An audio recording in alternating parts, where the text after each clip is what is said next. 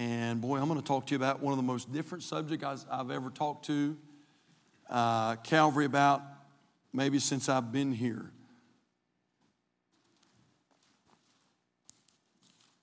Mark chapter number 8.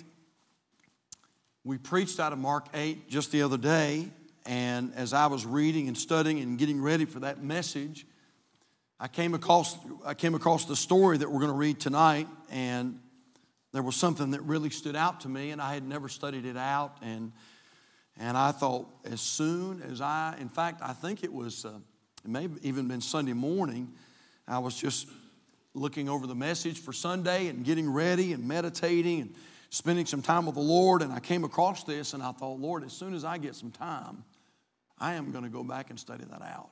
I have got to know the answer to that. And so look, if you will, please, at Mark chapter 8 in your Bibles, and when you find your place tonight, if you're able to stand, why don't we stand one more time, give you a chance to stretch your legs. We're not going to be long tonight, I don't believe, and we're going to be fairly brief, but I hope this will be a blessing to you. Mark chapter 8, verse number 22, the Bible says, and he, talking about the Lord Jesus, and he cometh to Bethsaida, and they bring a blind man unto him, and besought him to touch him. And the Bible says, and he took the blind man by the hand, and led him out of the town, and when he had spit on his eyes, and put his hands upon him, he asked him if he saw aught. And he looked up and said, I see men as trees walking. After that, he put his hands again upon his eyes and made him look up. And he was restored and saw every man clearly. And he sent him away to his house, saying, neither go into the town, nor tell it to any in the town. And you may be seated tonight, and I want to talk to you about that subject that you see on the screen. Why did Jesus spit? Did y'all ever think about that? And I know in our culture that it's almost a little repulsive, the thought of spitting. But I'll promise you one thing: Jesus did not do it as a repulsive act. I promise you that. That caught my attention, and inquiring minds want to know, amen. And I saw that, and I don't know if this is going to change your life. I just know that I was reading my Bible, and I thought, man, why did the Lord do that? Why would the Lord spit on somebody's eyes? And so when I saw that, I thought, man, I have got to study that out. And the more I began to study it out, the more exciting it became. And actually, after the Lord began to really show me some things here, I thought, man, this is going to be a super encouraging message. And so I want to talk to you about that tonight. Why did Jesus spit? Just a Bible lesson I want to give you tonight. And so let's go to the Lord in prayer and ask the Lord to help us. And I'll give you a few thoughts tonight. I hope they'll be a blessing. Let's pray tonight. Father, we love you. And Lord, thank you for the opportunity to be back in God's house again tonight. And Lord, I pray now that you will come and meet with us this evening. Father, we're so glad that we have Wednesday night. We call it midweek refueling time, and Lord, certainly it is. And Lord, I pray now that you'll bless the music that has been offered tonight. I pray it's encouraged us. I pray it's helped us. Lord, I pray that it has, I pray that it has acted as that spiritual lubricant, Lord, that we might be able to receive something now from heaven above. Lord, I pray that you would clear the way now. I plead the blood of Jesus over the service. And Lord, I pray that you would please keep the powers of darkness out of this place and out of our lives and out of this church and this ministry. And Lord, I pray that your blessings would be here tonight. Lord, I really want to brag on you tonight. And I want to try to lift you up tonight. And Lord, you deserve to be lifted up. And so, Lord, I pray that you would not allow Satan to take away from that. So, Lord, please, Lord, I pray that you would take care of that now. We pray for the power of the Holy Spirit. And I pray that, Lord, you'd bless this time of Bible study tonight. Save that one that's nearest hell and encourage that one that may be discouraged. Help us, please, Father. We love you and praise you. And we ask these things in Jesus' precious name and for his sake. And all God's people said, amen. And so here in Mark chapter 8, we read of a story where Jesus performs a miracle on a blind man. Now, I want to get into this subject, what we're talking about. Why did Jesus spit? But before we get there, I've got a few introductory remarks that I want to make tonight. And I know that you just think that's sort of what preachers do. They have to make an introductory remark before they get into the main part of the message. And to be quite honest with you, that's not the case at all. We could jump right into it tonight if we wanted to. But God showed me several things by way of introduction that I feel like are very, very important that I need to show the congregation tonight. Some definite things that I believe preceded this supernatural act of Jesus healing the blind man. Number one, I noticed that Jesus required a change. He required a change. Before he was willing to perform this miracle, did y'all notice that? The Son of God required a change. Now look back, if you will, at Mark chapter 8 and verse number 22. The Bible says, and he cometh to Bethsaida, I'm guessing the people of the city here, the town here, or maybe his family, and they bring a blind man unto him and besought him to touch him. Lord, please touch him. Please touch this man. Verse 23, and he, talking about the Lord, and he took the blind man by the hand and led him out of the town. And so before this supernatural event took place, we notice here that Jesus required a change. Now, honestly, I believe this. I believe had this blind man been resistant to the change, I believe the miracle never would have happened. Amen. And so as Jesus took him by the hand and began to lead him out of Bethsaida, if he had pulled back, if he had resisted, I believe that the miracle never would have happened. It's evident that Jesus wanted him out of this town. This change was required before Christ would act. Now I said that to say this. You're here tonight, and if the Lord is working in your life and He is asking you to make some changes, can I just say this? Man, don't resist the change. Don't resist the change. And especially in a church like ours, a lot of times you come in here and boy, God begins to work and the Spirit of God begins to flow and we preach a very powerful book and we promote a very powerful Savior and people come in from all walks of life and that's part of Christian growth. God begins to work in your heart. The Spirit of God begins to work in your mind. And he begins to ask you to make some changes. He begins to ask you to bring on some things and to take off some things and to get rid of some things. And he begins to ask you to do some things that maybe you've never done in your life. And I just want to encourage you, whatever you do, don't be resistant to the change. Because it could be that God is getting ready to do a great miracle in your life. But here's the thing, if you resist the change, if you pull back and you say, well, I don't see why I have to do that. I don't see why you're asking me to do that. I don't see why you're asking me to make that change. If you resist the change, the miracle may never come in your life. And so if the Holy Spirit of God is working and you know what? Just yield. Just yield yourself and say, Lord, I don't understand it all. And I don't know why you're wanting me to do this. And I don't know why you're wanting me to get rid of that thing. And I don't know why you're wanting me to get involved in this ministry. And I've never done that. Honestly, Lord, I don't know if I can do that. Listen, you just do what God tells you to do. And God is able to do a great miracle in your life.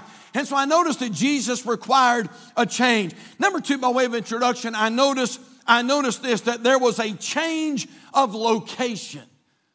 Did y'all see that? There was a change of location. Look back at verse number 22. And he cometh to, where did he come to? He came to Bethsaida, and they bring a blind man unto him and besought him to touch him. And he took the blind man by the hand, and what did he do? He led him out of the town. There was a change of location. And those watching by way of internet tonight, can I just say this? Don't expect Jesus to work when you are in a place of cursing. Don't expect for Jesus to come on your time, your schedule. Lord, I'll let you help me if you'll come on my conditions. The Lord doesn't work that way. And so don't expect Jesus to work when you're in a place of cursing. Now, the reason I said that is because if you go back and study Scripture, you'll find out that there's something really significant about Bethsaida. Jesus had formerly or previously pronounced a curse upon this town, Bethsaida. Now, it was my wife and I, praise the Lord, it was our privilege, and thank the Lord for the blessings of the church, but it was my wife and I, it was our privilege to be taken to Bethsaida while we were in Israel. We were on our way up to the Golan Heights there, way up the mountain there in northern Israel, and we were with a missionary that day, a missionary in Israel, and man, those roads are curvy. They're about like West Virginia, and we're going up that mountain, and the missionary said, right over here is Bethsaida. This is Bethsaida. And he reminded us, I believe, that Jesus pronounced a curse on Bethsaida. Now, that's been thousands of years ago. And, of course, you understand that there are little towns all around Bethsaida that are prospering, and people live there, and there are apartment complexes and homes and all those kind of things right there close to the Sea of Galilee. But when you come by Bethsaida, you know what Bethsaida is? It's a little ghost town.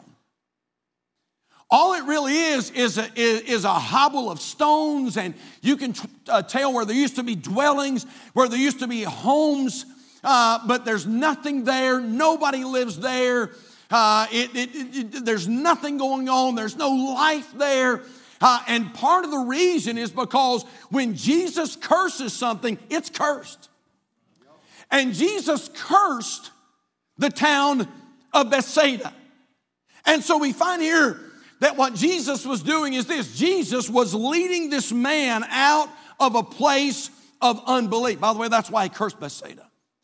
Because they doubted what he could do. They didn't believe what he could do. And because of that, Jesus cursed Bethsaida. Jesus led this man out of a place of unbelief. I don't know about you, but I'm glad for the day when the Lord Jesus Christ took me by the hand and he led me out of a place of unbelief. Amen.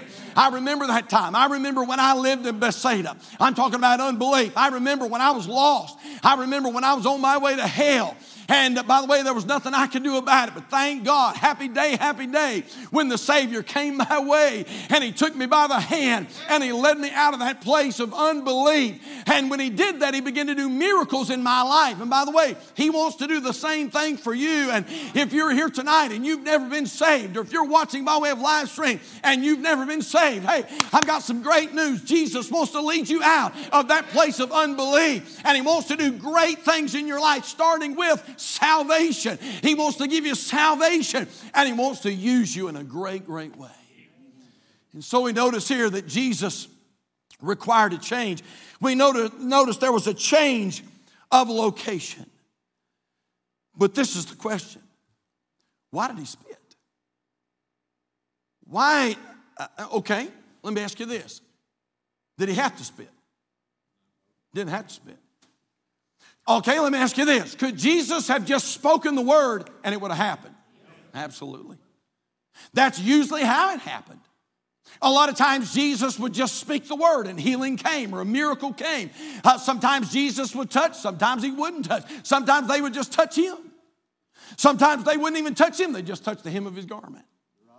And that's all it took. But for some reason in this situation, and by the way, not just in this situation, as I begin to study this out, I noticed that this was not the only time that Christ implemented this whatever you want to call it, this method, this unusual method. Not only do we find it in Mark chapter 8, but I want you to turn back a page and look at Mark chapter number 7. Mark chapter 7 and look at verse number 33. The Bible says, and verse 33, and he took him aside from the multitude and put his fingers in his ears, and he spit and touched his tongue. And, of course, we know that this man was perfectly healed.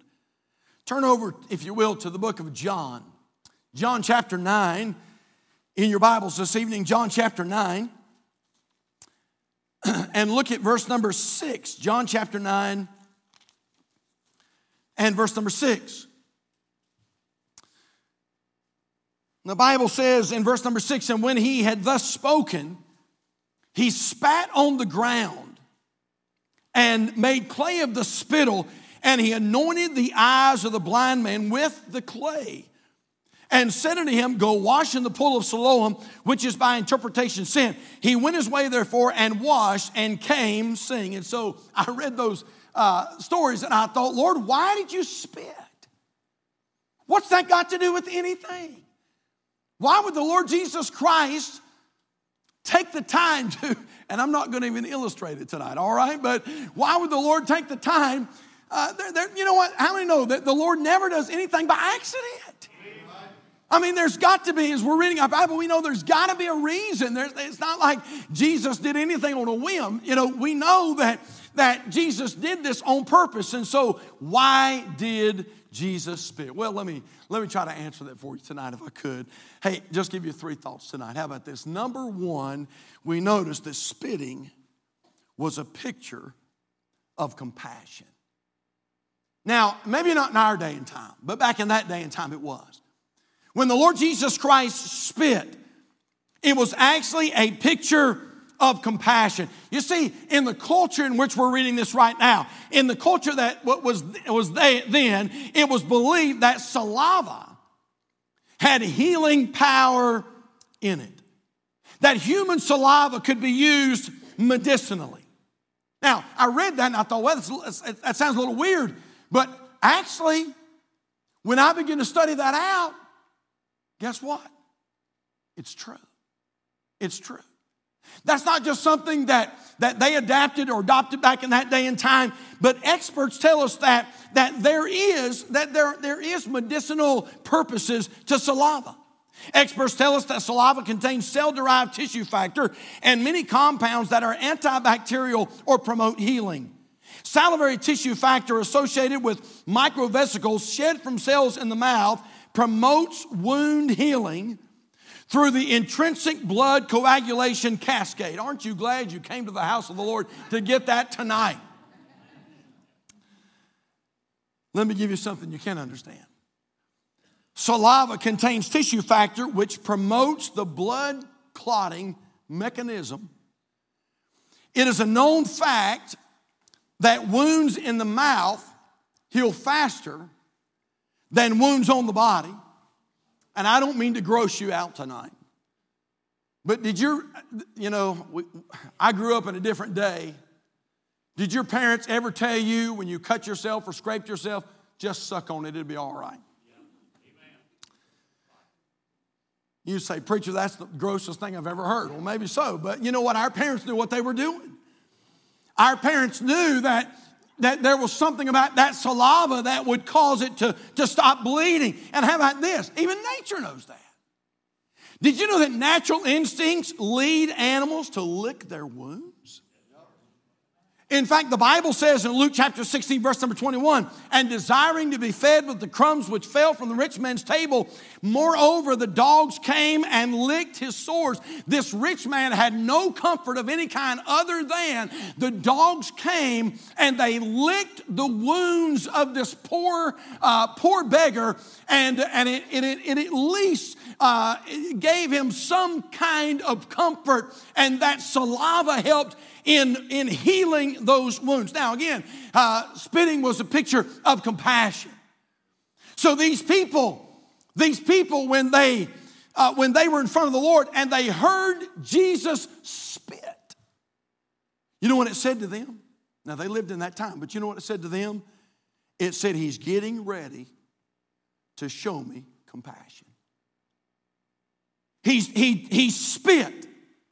You know what that told them? He's getting ready to focus his attention on me. He's getting ready to take action on my part. And by the way, Calvary, aren't you glad that you serve a Savior tonight that at times is willing to focus his full attention on you and to show you attention?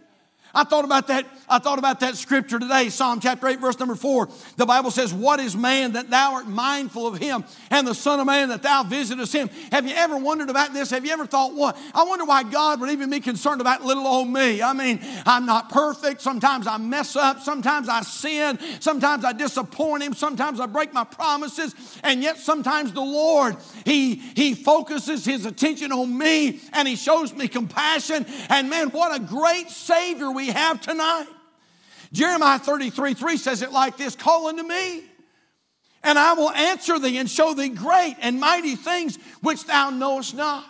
The psalmist said it like this in Psalm 103 and verse number 13, like as a father pitieth his children, so the Lord pitieth them that fear him. For he knoweth our frame, he remembereth that we are dust. This is all I'm saying. That aren't you glad you have a Savior tonight? And when you have a wound and when you have a problem, aren't you glad at times he's willing to spit? Amen. He's willing to focus on you. Did you know that most religions of the world teach that those people cannot know their God? They can serve, and they should serve their God, but they can never know him on a personal basis.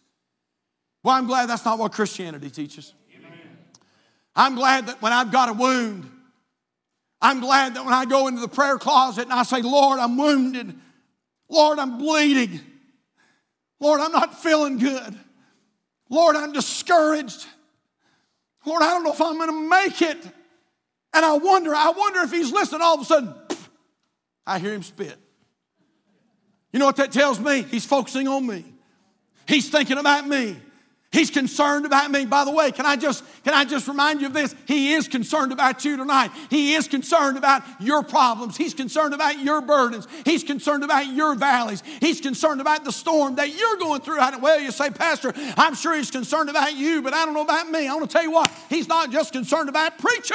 He's concerned about you. He's concerned about mamas and daddies. He's concerned about teenagers. He's concerned about husbands and wives, and he knows what you're going through. And we used to sing that song that says, your tears are touching God when you cry. I've got good news, Calvary Baptist Church. He's not a God that cannot be known. He is a high priest that is touched with the feeling of your infirmities. He knows what you're going through. And hallelujah, he's willing to focus his attention on you tonight. Spitting was a picture of compassion. When they heard the Lord Jesus Christ spit,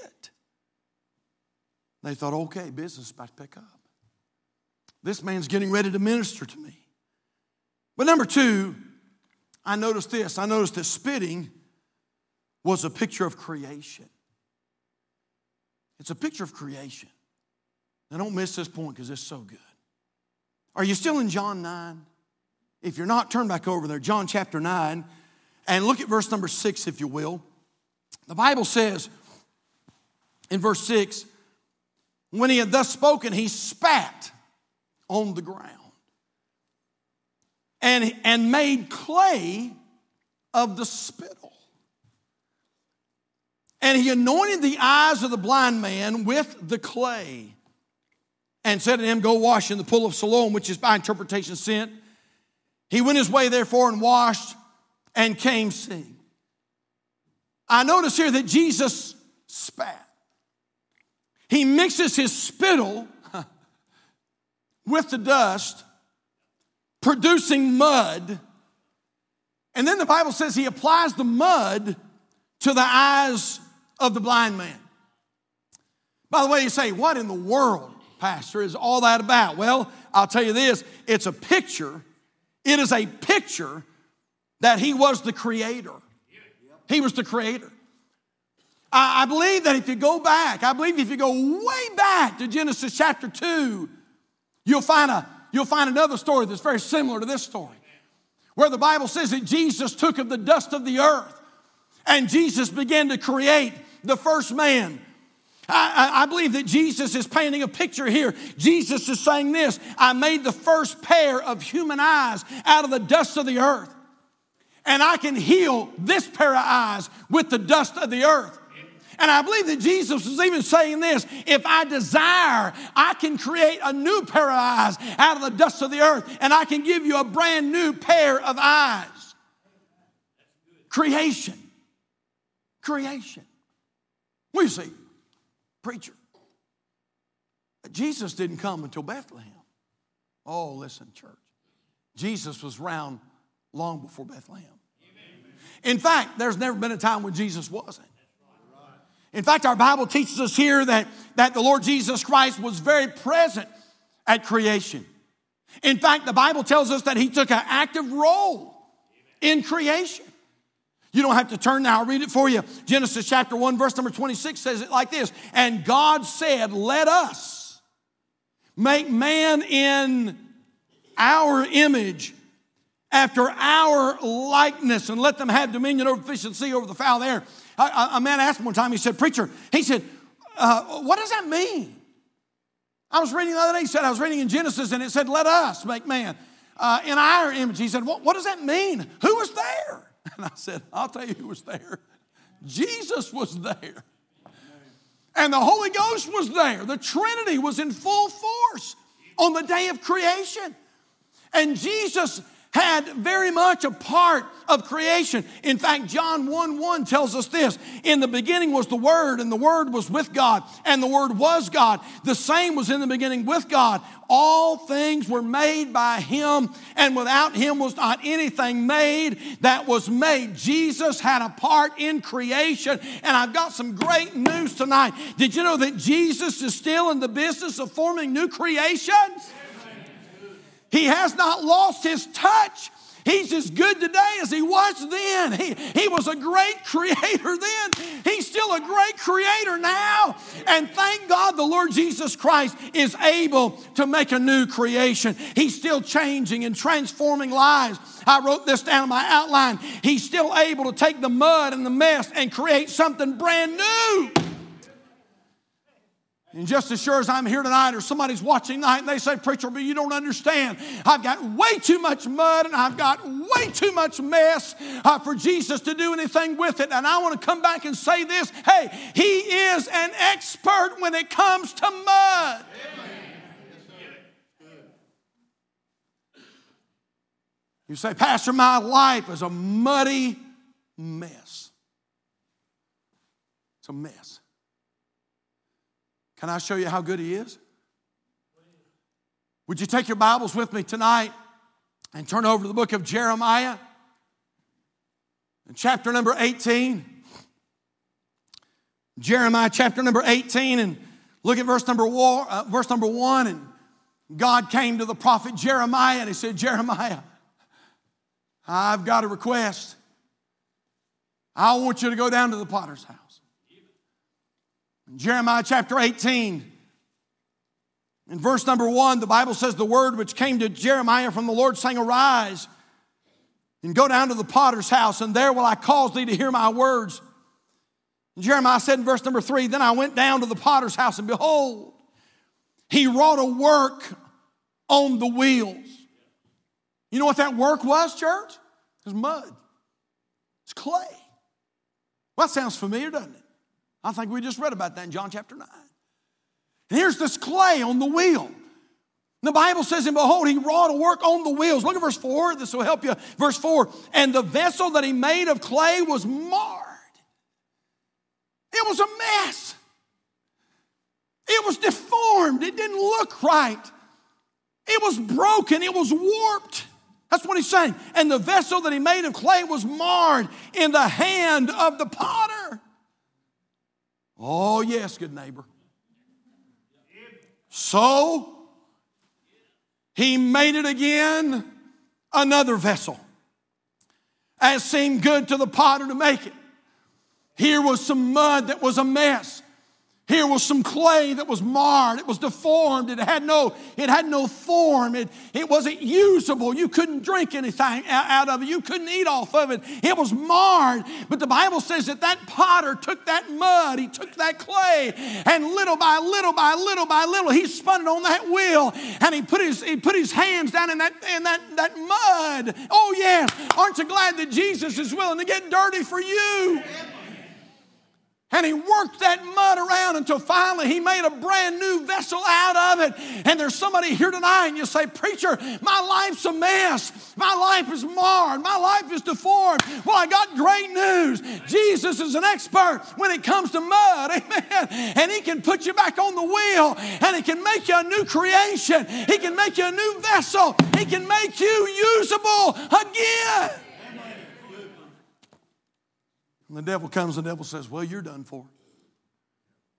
Stick a fork in you, you're done. By the way, even we do that sometimes. We do that. We're like, well, he's done for. His life's over. He can never be used again. And the potter says, really? Really? Lord, that's a lot. That's all it is just a mound of mud. And God says, yeah, you're right. So were you. So were you. When you came to me, you were broken. And by the way, may we never forget that at Calvary Baptist Church. When you came to me, you were marred. When you came to me, you were on your way to hell. When you came to me, you were just a sinner. By the way, still a sinner, just saved by grace. And God said, I put you on the wheel. And God said, you know what? I was a good creator back then. I was a great creator back then. I'm still a great creator right now. I like what 2 Corinthians chapter 5, verse number 17 says. Therefore, if any man be in Christ, he is a new creature. Old things are passed away. Behold, all things are become new. I want to ask you a question. Do you need Jesus to do some new creating in your life? He's able. He's able. He's able. So why did Jesus spit? Well, when the Lord Jesus Christ spit, it was a picture of compassion. When the Lord Jesus Christ spit, it was a picture of creation. Oh, man. Everybody all right? Everybody hold on. We notice here spitting was not only a picture of compassion, and spitting was a picture of creation. I had never thought about this. Spitting was a picture of Calvary. Now I want you to turn back with me, if you would, to Mark chapter 8, and we're done. Mark chapter 8. Mark chapter 8, verse number 23. And notice what our Bible tells us here. Mark chapter 8, verse number 23. The Bible says, and he took the blind man by the hand and led him out of the town, and when he had spit on his eyes. And I know. See, the devil don't want me even preach that tonight. That seems so repulsive to us. And not only, in this situation, he not only spit on the dirt and made clay, but he spit on the man. Y'all with me? The Bible tells us he spit on his eyes. He spit on this man. And he took the blind man by the hand, led him out of the town, and when he had spit on his eyes, and put his hands upon him, he asked if he saw aught. Man, I never noticed this. Did you know that this would not be the last time that fluid from within the Lord Jesus Christ would become symbolic for the healing of those afflicted by the curse? Did you know when the Lord Jesus Christ, yes, you get this on the slow train tomorrow and you'll shout. You'll say, oh yeah, I get it now. When Jesus went, it was a picture. This act was pointing directly to a hill called Golgotha, where Jesus, acting as the Lamb of God, would shed another bodily fluid. But this time it would not be just spit. This time it would be specifically his blood. And all those who accept him as their Savior, he graciously once again applies that precious bodily fluid to wash their sins away. The songwriter said, what can wash away my sins? Nothing but the blood of Jesus. What can make me whole again? Nothing but the blood of Jesus. Oh, precious is the flow that makes me white as snow. No other fount I know, nothing but the blood of Jesus. The songwriter said, would you be free from the burden of sin? There's power in the blood blood. Would you were evil, a victory win. There's wonderful power in the blood. Thank God for that bodily fluid that flowed down the cross of Calvary that pays the penalty for my sin and your sin. Amen. I read this story the other day and I thought, this is what I was thinking. As I read this story, I thought, man, wouldn't this be neat? Wouldn't it be, not that we'd want to be blind. We wouldn't want to be blind. But I thought, wouldn't it be neat to be the blind man? Put yourself in his shoes just for a minute. Wouldn't it be neat if you were the blind man and Jesus comes over and he takes you by the hand and he leads you out of the city, out of the town? I mean, think about that. Jesus takes you by the hand. Jesus. He takes you, he leads you out of the town. He gets you away from this place of unbelief. And he spits on you. He applies his bodily fluid to your life, lays his hands on you, and heals you. Wouldn't that be awesome? You know what I got to thinking? It's already happened. It's already happened. This same miracle that we read about in Mark chapter 8, it's me. It's me. This same miracle that we read about happened in my life about 40 years ago. Hallelujah. He came where I was. Amen. When I could not come to where he was, thank God he came to me. And the Son of God, Jesus Christ, the Lamb of God came and he took me by the hand and he led me out of a place of unbelief. And thank God that day Jesus applied some bodily fluid to my life. His blood, the blood saved my soul and it cleansed me forevermore.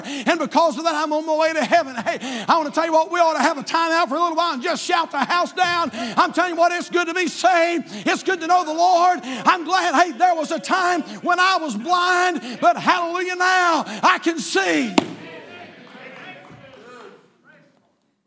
Ephesians 1:7, in whom we have redemption through his blood, the forgiveness of our sins. Colossians 1:14, in whom we have redemption through his blood, even the forgiveness of sins. Hebrews 10:19, having therefore, brethren, boldness to enter into the holiest by the blood of Jesus. 1 Peter chapter 1, verse number 19, but with the precious blood of Christ, as of a lamb without blemish and without spot. And 1 John chapter 1, verse number 7, but if we walk in the light as he is in the light, we have fellowship one with another, and the blood of Jesus Christ, his Son, cleanseth us from all sin. Revelation 5:9, you ever wonder what they're going to shout about in heaven? In Revelation 5:9, and they sung a new song, saying, thou art worthy to take the book and open the seals thereof, for thou wast slain, and hast redeemed us to God by thy blood out of every kindred and tongue and people and nation. Matthew 27:4 refers to it as the innocent blood. 1 Peter chapter 1, verse number 9 refers to it as the cleansing blood. 1 John chapter 1, verse number 7 calls it the washing blood. Acts chapter 20, verse number 28 calls it the redeeming blood. Romans chapter 5, verse number 9 says it's the justifying blood. Colossians chapter 1, verse number 30 says it's the peacemaking blood. Hebrews 13, verse number 12, calls it the sanctifying blood. Hebrews chapter 13, verse number 20 says it's the blood of the everlasting covenant. And I'm going to tell you what, hallelujah, when we get to preach about the blood, whenever you start talking about the blood and singing about the blood, get ready, Calvary business is about to pick up. Oh, precious is the flow that made me white as snow. John Wesley was on his way home from a service. And on his way home, he was robbed. The man forcibly threatened him, took his money from him, his valuables, of which he had very little, by the way. In fact, the robber was somewhat aggravated because it wasn't a very good, whatever you want to call it. It wasn't a very good heist. But he grabbed John Wesley's belongings and he began to run away. And John Wesley yelled and said, stop. And oddly enough, the robber stopped, and John Wesley said, "There's something else I need to give you." He said, "There may come a day when you'll regret living this lifestyle." And he said, "I just want to tell you, the blood of Jesus cleansed us from all sin." Amen. The robber ran away. Years passed. John Wesley was in a service, and a man came out the back of the old church there, and John Wesley was shaking hands, and he said to Mr. Wesley, "Mr. Wesley, I'm that man." He said, "Many years ago," he said, "I robbed you." And he said, I'm a successful businessman now. And he said, "I want you to forgive me. I apologize." And then he said this to John Wesley. He said, "I owe it all to you." And John Wesley said, "Hold on just a minute. You don't owe it all to me. You owe it all to the blood of Jesus Christ." The blood of Jesus Christ. John Newton became one of the most depraved men to ever live. He served for a number of years as a slave ship captain. And during that time, he slipped further and further into the bonds of sin. One writer about John Newton said this, that he was espousing free-thinking principles. He remained arrogant and insubordinate, and he lived with moral abandon. And John Newton said, and I quote, John Newton said, "I sinned with a high hand, and I made it my study to tempt and seduce others." John Newton knew what it was to go to the bottom. He was a slave ship captain, but ended up becoming a slave himself. And for John Newton, life began to unravel until he found Jesus. And the Lord Jesus Christ applied that bodily fluid, that blood, to John Newton's life. And John Newton wrote those immortal words, "Amazing grace, how sweet the sound that saved a wretch like me. I once was lost, but now I'm found, was blind, but now I see." You say, "Preacher, what would do that?" The blood of Jesus. Yes, sir. And by the way, only the blood of Jesus that will do that. I want to ask you a question. Has the blood been applied to your life? That bodily fluid, Jesus' precious bodily fluid, has it been applied to your life tonight? I want to ask you a question tonight. Is Christ directing you to make a change? Is he trying to lead you out of a place of unbelief? And if he is, let go and let God have his way tonight. Let's all bow our heads. Father, thank you for this time we've had together tonight. And Lord, thank you for the opportunity just to be able to come up here before these people and preach on the precious blood of Jesus. Lord, I'm so glad for that amazing grace. Lord, how sweet the sound